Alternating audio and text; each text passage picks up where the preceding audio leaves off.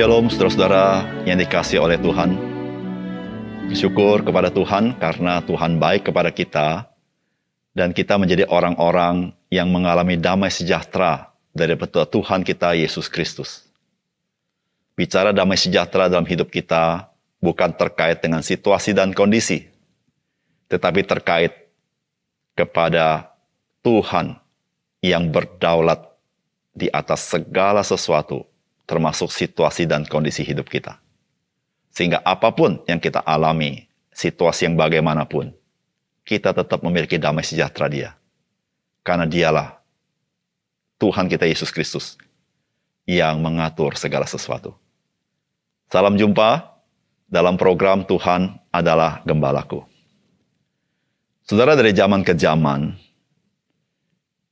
manusia mengalami kebingungan demi kebingungan tentang siapakah Yesus Kristus. Saudara ini sudah terjadi ribuan tahun yang lalu, bahkan sampai hari ini. Dulu di tengah-tengah bangsa Yahudi terjadi kebingungan siapa Yesus Kristus. Tapi sekarang sudah menjalar ke seluruh dunia. Saudara kita tidak heran ada banyak orang berkata bahwa Yesus Kristus adalah orang yang baik. Dan dia seorang guru yang luar biasa mengajarkan kebaikan. Dan orang juga ada yang berkata bahwa Yesus Kristus itu nabi. Nah, saudara-saudara yang kasih dalam Tuhan, kalau kita memperhatikan pendapat-pendapat banyak orang, maka berapa banyak orang di dunia ini yang mengakui Yesus adalah Mesias? Saudara, bukankah itu yang dikatakan Alkitab mengenai Yesus?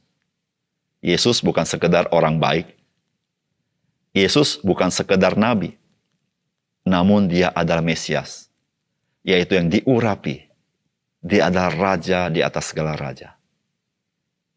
Saudara, mari kita membaca firman Tuhan dari Yohanes pasal 7 ayat 25 sampai 31.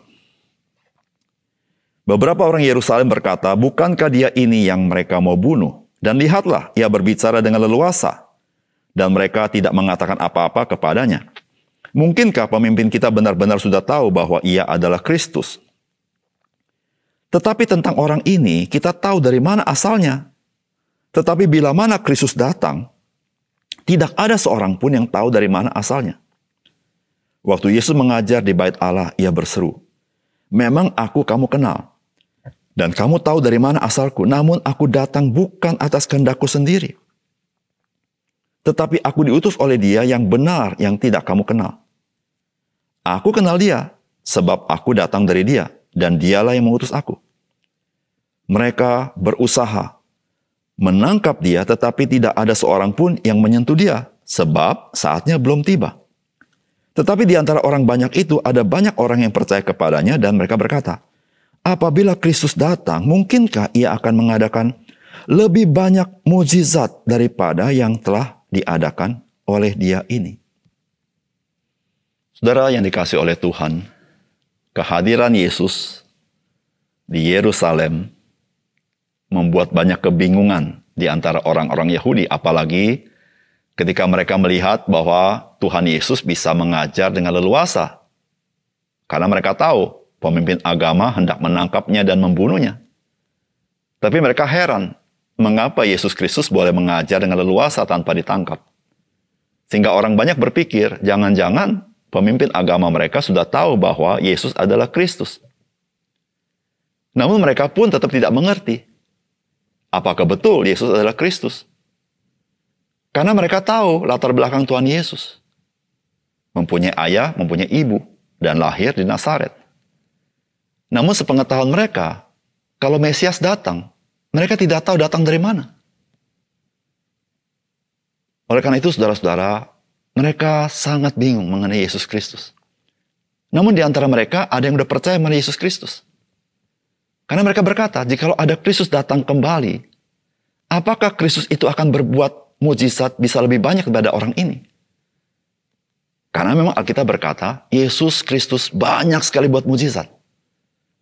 Sehingga Yohanes berkata, jikalau dicatat di dalam satu buku, tidak cukup untuk mencatatnya. Saudara, apa pesan firman Tuhan bagi kita? Dari bagian firman Tuhan ini. Yang pertama, Saudara pengenalan setengah-setengah akan Yesus Kristus dapat menghasilkan persepsi yang tidak tepat mengenai dia. Firman Tuhan berkata, beberapa orang Yerusalem berkata, bukankah dia ini yang mereka mau bunuh? Dan lihatlah, ia berbicara dengan leluasa, mereka tidak mengatakan apa-apa kepadanya. Mungkinkah pemimpin kita benar-benar sudah tahu bahwa ia adalah Kristus? Tetapi tentang orang ini, kita tahu dari mana asalnya. Tetapi bila mana Kristus datang, tidak ada seorang pun yang tahu dari mana asalnya. Saudara kita mendapatkan kebingungan yang luar biasa dari orang banyak ini. Saudara tahu mengapa mereka bingung? Karena mereka hanya tahu setengah. Setengah dari kebenaran.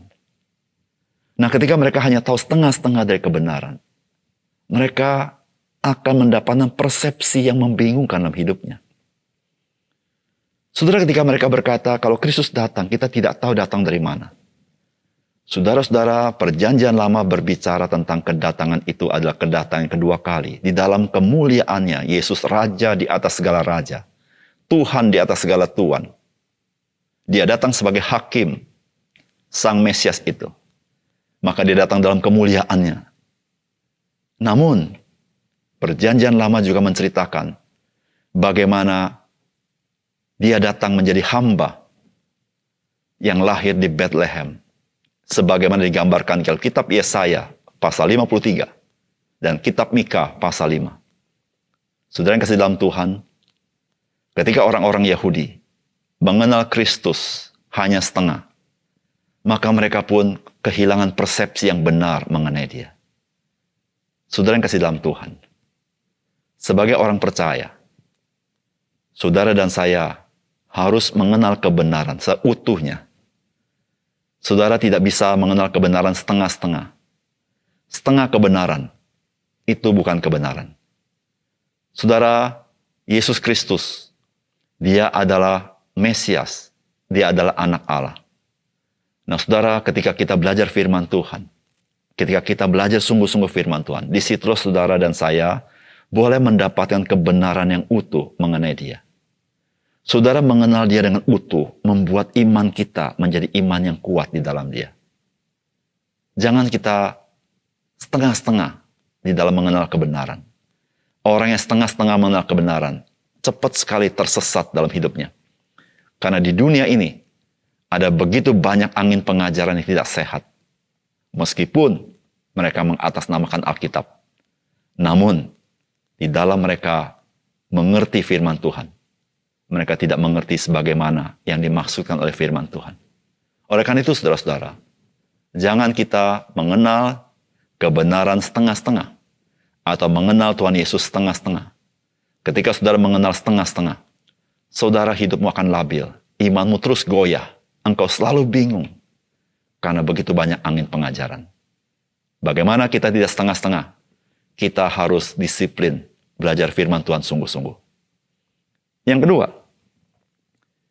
Saudara firman Tuhan hari ini menyatakan kepada kita bahwa Yesus Kristus itu adalah Mesias dan anak Allah.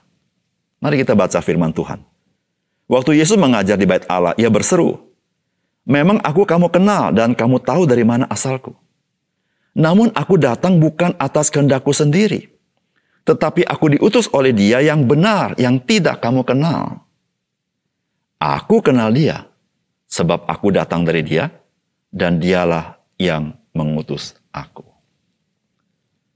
Saudara menarik sekali yang Tuhan Yesus katakan bahwa memang aku kamu kenal dan kamu tahu dari mana asalku. Yaitu dari kota Nazaret bukan? Namun Yesus berkatakan, ada yang kamu tidak tahu. Yaitu aku datang bukan atas kehendakku sendiri. Tetapi aku diutus oleh dia yang benar yang tidak kamu kenal. Saudara Tuhan Yesus mengatakan, kamu tahu asalku, kamu tahu aku. Tapi kamu harus tahu, aku diutus oleh Allah Bapa. Yesus memberitahukan, aku ini Mesias. Yang diurapi, yang telah dijanjikan dalam perjanjian lama di mana Allah akan mengutus Mesias datang ke dalam dunia ini. Yesus adalah sang utusan itu. Sang Kristus itu. Dan Yesus tidak berhenti di sana. Yesus berkata, aku kenal dia. Sebab aku datang dari dia dan dialah yang mengutus aku. Saudara Tuhan mengatakan kamu tidak mengenal dia. Tidak mengenal Bapa. Tapi Yesus berkata, aku kenal dia. Saudara yang kasih dalam Tuhan, ketika Yesus berkata, aku kenal dia sebab aku datang dari dia. Yesus mau memberitahukan keilahiannya. Saudara-saudara yang kasih dalam Tuhan, tidak ada seorang mengenal Bapa selain anak. Saudara Yesus berkata, akulah anak Allah itu. Akulah yang ilahi itu. Akulah firman itu yang telah datang ke dalam dunia. Memang ketika Yesus melayani sebagai Mesias datang ke dalam dunia, dia dalam bentuk manusia. Namun sesungguhnya, di dalam kekekalan, dia adalah firman itu. Dia Allah itu sendiri yang mengenakan tubuh manusia untuk menjalankan misi Allah, yaitu misi penebusan. Saudara yang kasih dalam Tuhan, ketika kita mengenal dia adalah Mesias yang telah dijanjikan. Ketika kita mengenal Yesus adalah anak Allah yang hidup. Dan sungguh-sungguh saudara mengenal itu. Maka imanmu dan imanku tidak akan tergoyahkan. Karena tidak ada seorang pun, betapapun hebatnya, betapapun religiusnya, betapapun bagus ajarannya, yang bisa menjadi setara dengan Yesus Kristus. Karena Yesus Kristus adalah Tuhan. Dan dia adalah Mesias, Raja di atas segala Raja. Dan satu kali nanti, dia datang kembali menyatakan kemuliaannya. Dan tidak seorang pun manusia yang berani tidak mengakuinya. Karena pada saat itu, dia datang dengan bala tentara surga. Mari kita berdoa. Bapak surga terima kasih karena melalui firmanmu kami disadarkan betapa besarnya engkau Tuhan Yesus. Seringkali kami merasa engkau begitu kecil, sehingga kami sering kali memperlakukan engkau dengan tidak patut. Tapi sesungguhnya Tuhan, engkau adalah Allah itu sendiri. Sehingga tidak ada seorang pun yang dapat disandingkan dengan engkau. Engkau adalah yang kudus itu. Engkau anak Allah. Engkau yang datang dari surga.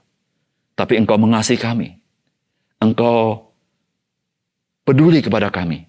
Ya Tuhan, ajar kami mengasihi Engkau dengan segenap hidup kami. Dan kami berkata, memiliki Tuhan Yesus itu cukup bagi kami dalam hidup kami. Terima kasih untuk firman-Mu. Dalam nama Tuhan Yesus kami berdoa. Amin.